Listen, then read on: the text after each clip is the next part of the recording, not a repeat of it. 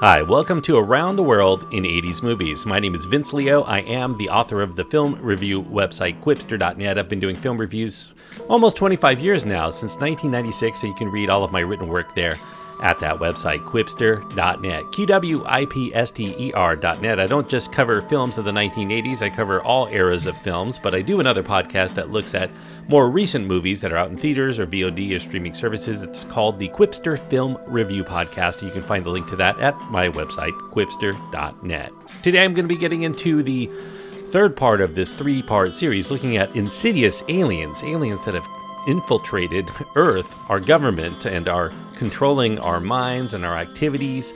The last two movies, well, they weren't movies, but they were miniseries. They were the V miniseries, the first V miniseries in 1983, as well as its follow up, V The Final Battle in 1984. This film I'm going to be talking about today has a lot of similarities to the V story structure, especially when it comes to dealing with the aliens and how they're using the media to control us.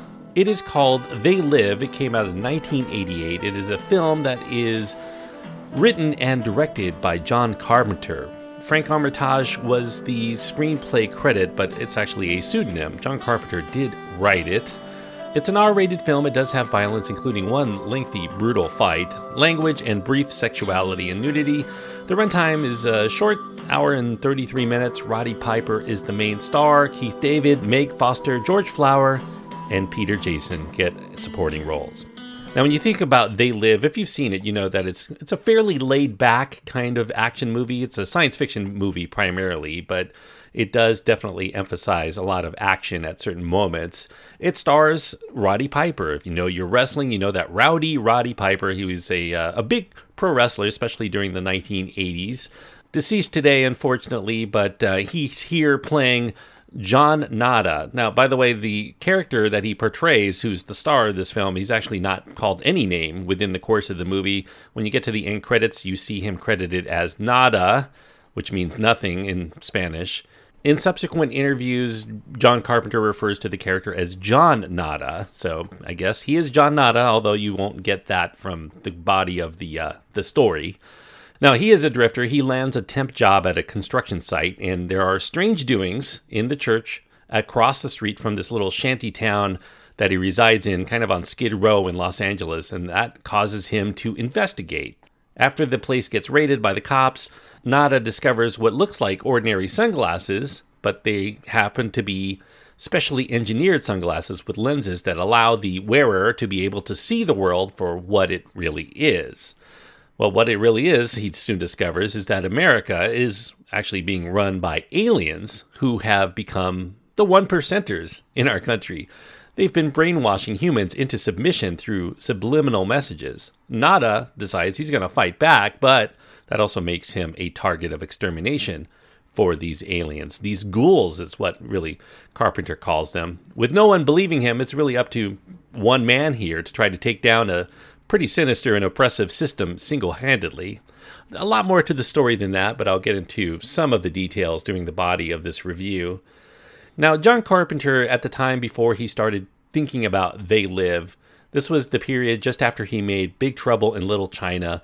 He decided he was going to take a little bit of time off from filmmaking. He was really burnt out on doing films, and he decided he was just going to relax. And what he saw when he watched television, one of the rare times when he wasn't in his filmmaking cocoon, sparked a rude awakening in Carpenter. He couldn't believe, after all of the social upheaval within America in the 1960s and the 1970s, that Americans could support Ronald Reagan. They took a hard right turn in terms of their political philosophy. They now embraced corporatism and commercialism, consumerism, materialism, well, all out greed, really. Americans actually wanted the rich to be even richer. They were brainwashed, according to Carpenter, into thinking that the wealthy need more money so that the riches that they would spend would trickle down to the poorest among us. That was the philosophy of the trickle down economics of Ronald Reagan.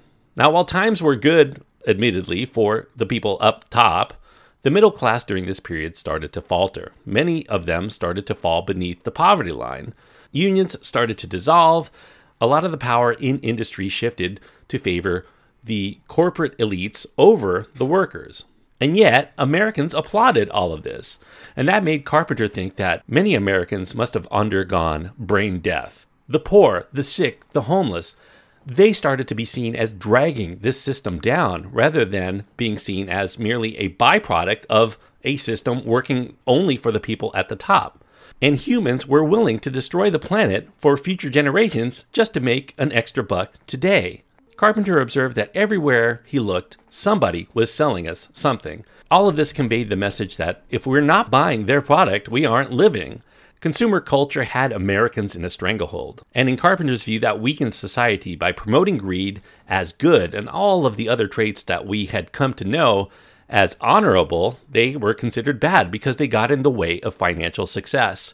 The Reaganites were so clearly pro profit and anti everything decent that Carpenter could not see the humanity in any of their actions. That the American people were buying into this corporate power structure, keeping them down, was obviously the result of some skillful brainwashing efforts. Carpenter's idea for They Live really ignited after he read a comic book published by Eclipse Comics in 1985. It was called Alien Encounters Number 6, and within the pages was a noirish eight page tale called Nada. It was written by Ray Faraday Nelson and illustrated by Bill Wray.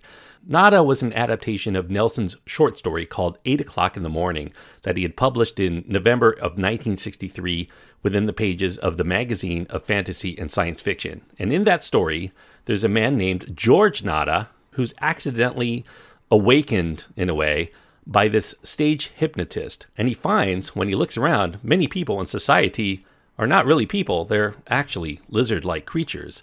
They have multiple eyes, they're kind of squid like, they're called fascinators in the story. And they've put all humans under hypnosis to make humans think that they, these fascinators, are also human, while they're also putting out messages around town within television and radio and on posters with subliminal messages such as work eight hours, play eight hours, sleep eight hours, or marry and reproduce. Although Nada disconnects his television, he can still hear the televisions of his neighbors voicing things like, Obey the government. We are the government. We are your friends. He can only hear the subliminal messages. They're not subliminal to him, but his neighbors under the hypnotic spell cannot hear that at all. They just hear the escapism and the entertainment provided by their televisions and radios. This story really resonated with John Carpenter. These feelings that he held that he alone could see the ills of American society so clearly, but nobody else really could. So what was obvious to him seemed invisible to everybody else that the Reagan administration he felt was a den of thieves, and everybody was being hoodwinked by them into giving more money and power to the ultra rich in American society. These forces had shaped American society into conformity, into just doing what was necessary, into consuming. And Carpenter wanted to awaken everybody from their current hypnotic state through entertainment. Carpenter secured the comic book rights as well as Nelson's original story, and he updated them with a modern twist. The Reagan Revolution was orchestrated by these elitist aliens who are living among us. They're exploiting Earth like a third world planet so they could live like royalty among us. They're bombarding humans with messages over and over within our media to keep us distracted. Meanwhile, they're stealing our society out from under our feet. They're enslaving the poor, they're draining wealth from the middle class. And they're living by this new golden rule. The golden rule being that whoever has the gold makes the rules. Carpenter's chosen title, They Live, isn't just about alien existence. We learn a little bit more about that phrase when Nada enters the church and he sees graffiti on the wall that reads, They live, we sleep. These insidious aliens are the ones who are living life the way that it should be, while the rest of us in humankind are either accomplices or we're living in a perpetual hypnotic fog. Carpenter, during this period, he felt going mainstream in Hollywood had not been serving him well, either commercially or creatively. He sold the rights to do Halloween 4, The Return of Michael Myers in 1988. And He wanted to return to the low budget filmmaking of his early days when he had full creative control and he seemed to enjoy himself a lot more making movies. Along these lines, Carpenter went into a four picture deal with Shep Gordon and Andre Blay, who ran Alive Films. The contract granted him the artistic freedom to do one film a year, costing about three to four million dollars for four consecutive years. These films included the first one, Prince of Darkness from 1987, followed by They Live Slated third was this time travel actioner called Victory Out of Time that was written by Carpenter's then girlfriend and future wife, script supervisor Sandy King. And there was a fourth one that was going to be named later. Alive sold the domestic distribution rights to Universal Pictures through part of their deal and the international rights to Carolco. When they got to the script for They Live, MCA, which was Universal Pictures' parent company, they became reticent about Carpenter's anti corporate message in his movie. They thought he had been setting his sights on them. This was a commentary about him being dissatisfied with the major studios. Universal chair at the time, Tom Pollock, he suggested Carpenter expand the aliens and their motivation beyond just wanting money. Maybe they wanted humans for food. That was kind of like V in that way. Carpenter, though, had final cut, so he kept his ideas as they were. During his meetings with uh, Universal, there was an executive there that asked Carpenter why he thought it was a threat to humanity to sell out for money because we all sell out every day. And Carpenter, he turned around and used that line in the film. Now, as far as the motivation of these aliens, one thing that Carpenter had in mind was he had read this book by Joe McGinniss called Fatal Vision, which was turned into a miniseries in the early 1980s. It chronicled the real life story of how Jeffrey MacDonald killed his family back in 1970. He didn't have any remorse or a sense of morality to anything that he did, he had no concept of right and wrong. And Carpenter felt that Similarly, money was causing people in American society to push away morality out of self interest, maybe even self preservation. This resulted in others suffering but that didn't matter because they were prospering. They didn't have a pang of guilt at all about what the nation was becoming so long as they were living the high life. In our current society, the true lives of the poor among us are pretty much invisible to the rich. The rich don't want to see the poor, they just want to get them out of the way because seeing them means having to do something about them. So they live very secluded and sheltered lives. They'd rather live without a care in the world, and Carpenter felt, you know, what if the true nature of the rich was equally invisible to the poor? And Carpenter's concept for They Live, in which the aliens, which he dubbed ghouls, were not seen in their natural state unless you had these special sunglasses. But he didn't want to do hypnosis because that explained things way too quickly, and it was important for Nada to get others to experience this with him. Sunglasses offered a visual to explain without needing words, and in addition to these sunglasses, he would explain that there was a frequency wave connection of a sort to this TV station that provides a shortcut to explain the technology behind the mass hypnosis all over the world. When you look through the lens, you see everything in black and white, and that black and white recalls The Wizard of Oz because in The Wizard of Oz, when you see something in black and white, that represents the reality of Dorothy's existence. Color is her fantasy. Similarly, in this film, Carpenter is also commenting on how Ted Turner was colorizing classic films purely for money. Colorization is really commercialization. And that's how it's viewed in this film as well. For They Live, Carpenter worked with cinematographer Gary Kibbe because he trusted his expertise on cameras. Carpenter felt that he was a good enough cinematographer to make up kind of the slack with his inexperience. He had promoted him to a cinematographer on his previous effort called Prince of Darkness. And Kibbe worked with Carpenter to capture the sunglasses point of view vision in decolorized black and white to see the subliminal messages all around. These messages included such things as watch TV, marry and reproduce, obey, submit, stay asleep, no independent thought, conform, consume, do not question authority, honor apathy, and doubt humanity. The dollar bills that they held displayed the message, This is your God. Carpenter's friend and frequent collaborator Jim Danforth, he handled the visual effects for these scenes as well as other things within the course of the movie. Some stop motion animation, there are drones that are watching our every move. The matte paintings are used for these posters on the wall, including the POV shots that change from color to black and white and back again. They intended to add some electronic interference when you're viewing things through the sunglasses, and that was meant to simulate the painful process of prolonged use of them. But that proved to be too costly, so they just simulated headaches when somebody wears them. They just take them off and they're holding their the bridge of their nose as if they're having pain in their head. The idea was that it's painful to see the truth, the pain that we tend to avoid by living in complete ignorance.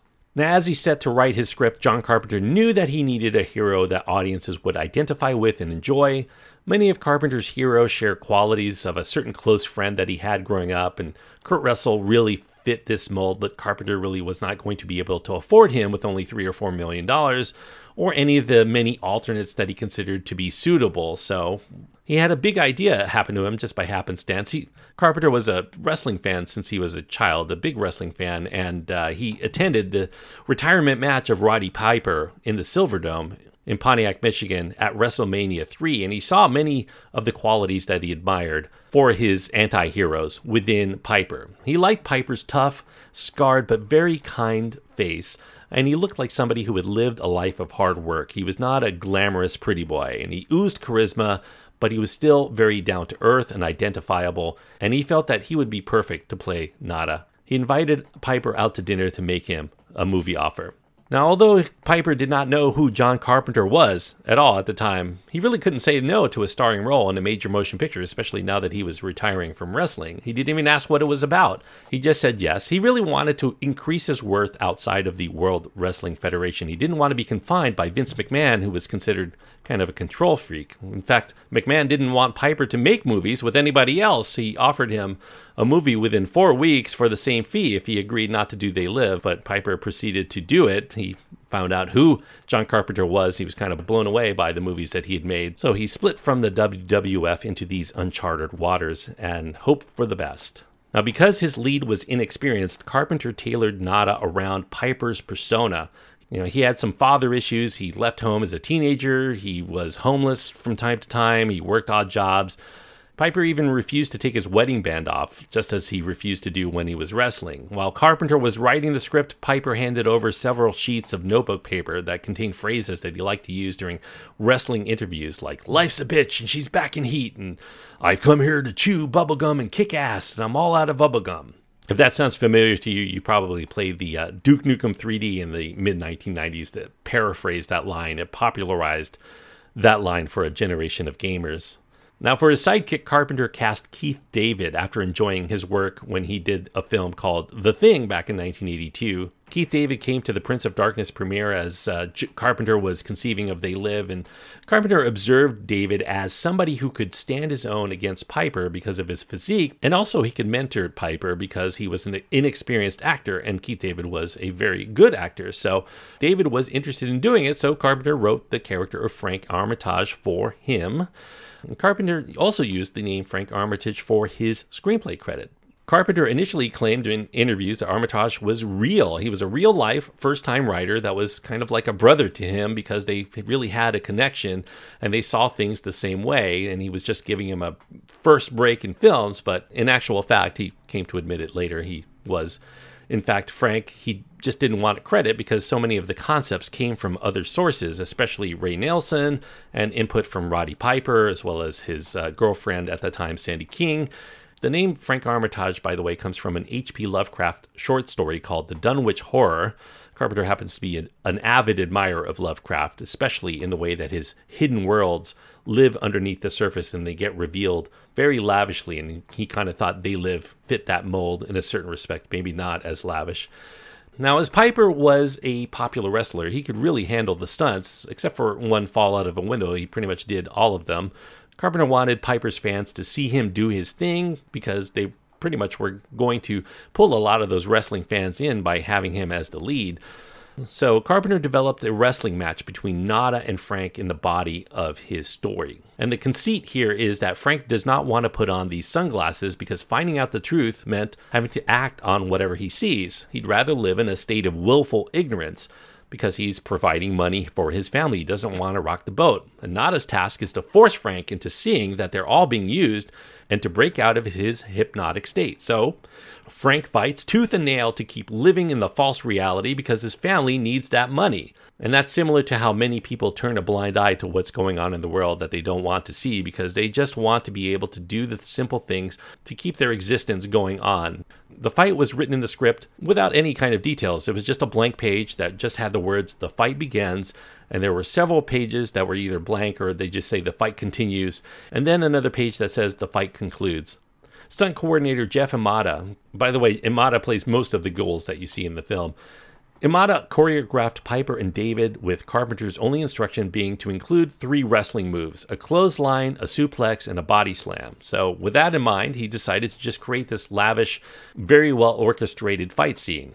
Carpenter, who really was a big Western fan, in fact, he thought he was going to get into the movie business making Westerns.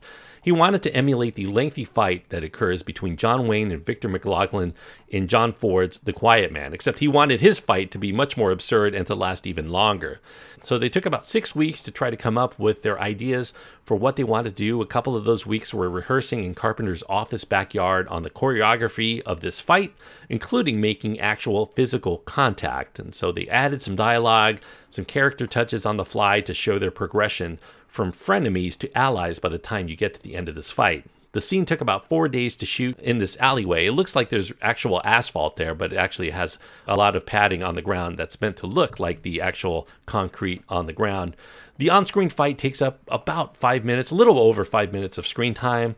Imada says that Carpenter, in fact, cut out at least a minute of the full fight that they had shot, but the absurdity of the fight is certainly there, and it's meant to symbolize the difficulty in changing somebody's worldview. It's easier to con somebody than to convince them that they've been conned and that's certainly true for the people in They Live. Now, They Live, obviously, it's, it's a wish fulfillment film from Carpenter. A lot of backlash toward the so called me generation and their single minded quest for wealth and power. It's no coincidence that all of the aliens are affluent whites because a lot of the people who are rich and are running the country, at least especially at that time, were affluent whites. Humans that abet the enemy gain privileges by betraying their own kind. One human that Nada tries to wake says that if she puts on his glasses, she's going to tell him she's going to see whatever it is that he wants her to see, indicating that, like so many who live under an oppressive state, she's going to do whatever is necessary to survive by placating those who have the power in the moment. Now, as far as the look of the ghouls, Carpenter worked with Prince of Darkness makeup artist Frank Carrisosa for these ghouls that were actually conceived of by his girlfriend Sandy King. They're essentially humans whose corruption has drained them of humanity. At least that's how they look. They're barely retaining the last shred of the human form before they decompose into nothingness. Their continued existence requires that nobody knows or cares that the world is being controlled by those at the top, resolved to obey and to keep food on the table for themselves and their family. John Carpenter and Alan Howarth collaborated on the memorable music. Carpenter wanted to evoke the grapes of wrath, so he opted for this kind of trotting, plodding, bluesy vibe for the film. The score features blues guitar and harmonica and saxophone, but after a dispute over money issues, this would end up being the last collaboration between Carpenter and Howarth. They Live was originally slated for an October 7th release. And that was because Prince of Darkness kind of came out around the same time and it did relatively well. People want to see kind of scary movies, but it wasn't really that scary of a movie. So they kind of pushed it up a little bit to be a little bit more toward the election day for 1988. So it really came out the weekend before Election Day on November 4th, 1988. Maybe a little too close to Election Day for its warnings to really sink in to the voting populace because George Herbert Walker Bush won the presidency continuing the Reagan legacy essentially for another four years. But it still was a hit in that it made $13 million. It only had a budget of about $4 million, so it did make some money. It debuted at number one, in fact, when it was first released, but by the time Thanksgiving rolled around, it was pretty much mostly out of theaters. Carpenter said that the public's ignoring of They Live was kind of like the f- refusal of Frank or anybody else to put on the glasses. They would rather sleep and obey that have to deal with the consequences of knowing the truth of what's going on in their society. Critics were pretty mixed on They Live when it came out. Some really were kind of knocking Carpenter. They expected him to make better movies when he had Final Cut instead of just another B movie. Others railed against uh, the gratuitous violence in the film. In fact, that's kind of spoofed in the movie. There's a Siskel and Ebert like couple of TV critics that you see toward the end of the film. They really are calling out people like John Carpenter and uh, George Romero by name for the gratuity in their violence. Other critics did complain about the bad acting. They singled out Roddy Piper as not really a good actor at all. Some didn't like the cheesy dialogue or maybe some of the cheap looking effects, but others who were more positive, they praised its B movie charm and its enjoyable goofiness. Today it's pretty much considered a cult classic, an overlooked gem of its era, and many critics actually give it a positive review today. If you go to Rotten Tomatoes, I believe it's in the 80 plus percent positive range. So it's definitely been reevaluated as a pretty good film from Carpenter. Now, as far as me personally, I've often struggled with They Live. I really love so much about this film, and it is better than I think you would expect, given there's an experienced star as the hero of it, and it's a pretty small budget. It is a little bit frustrating that it doesn't quite live up to a lot of its premise and its promise of its premise. It is still really campy fun, though, and it gives you something to think about. I mean, it has a really great idea for a movie. It's more entertaining than enlightening, I would say, but conceptually, I do think They Live is brilliant, and the concepts are likely going to be enough for many viewers to overlook some of the inherent issues as a narrative. I think with more time, there really was the potential here to make a great science fiction film instead of just putting in a bunch of great satirical ideas that sometimes work, sometimes don't. These ideas explored by They Live lie mostly in the beginning, I feel, descending into kind of a low budget actioner toward the end that, while it does maintain entertainment, it's not really as compelling as the setup. I mean, the reveals in this film, I think, are the best part of it. You know, those ideas were recycled in a lot of other films, some of them better, a lot of them worse. You know, a lot of films really took on a lot of the same concept here. I think The Matrix perhaps is the most successful example of doing They Live, at least doing it with the kind of budget and the kind of time and the kind of conceptual follow through that John Carpenter really was not afforded at that point in his career. The Carpenter was allowed one big budget film during the Alive Films contract period. He passed on several big budget projects. He opted to make Escape from LA for DEG, but you know, this is where things all went wrong for John Carpenter's career. DEG went bankrupt in 1989. His contract with Alive Films pretty much was aborted at that time because Carpenter started to have disputes with Universal. Carpenter ended up suing Gordon and Blay for $3.6 million in 1990, and they issued him a countersuit for $7.5 million, also for breach of contract, contending that Carpenter was not going to be able to deliver the third film, Victory Out of Time, anyway, on schedule, and that's why they ended the contract because of the writer strike, and that really left the screenplay on hold. Carpenter contemplated for a bit uh, having a They Live sequel called They Live 2 Hypno War that never really got made, unfortunately. And unfortunately, even though his career got derailed shortly after They Live, Carpenter also was disappointed that he never really did get to wake up America against Reagan's policies, which he feels never ended. He says the 80s never has ended in the minds of most people. Unrestrained capitalism did bring the Great Recession in 2008. The middle class bore most of the brunt of that. No punishment for the ghouls who created that recession. Carpenter today says that Donald Trump, who really blossomed during the Reagan era, he's kind of the epitome of a ghoul, hiding his efforts to feast under a coiffed mane and a tailored suit. Carpenter says he's saddened to realize, despite his film being around for over 30 years, that people still are buying into the subliminal messages. Except they don't need to be subliminal anymore, because the super rich have the working poor supporting their ghoul agenda most of all. In fact, the base of the party is a lot of the working class people that Carpenter thinks are the ones who've been exploited.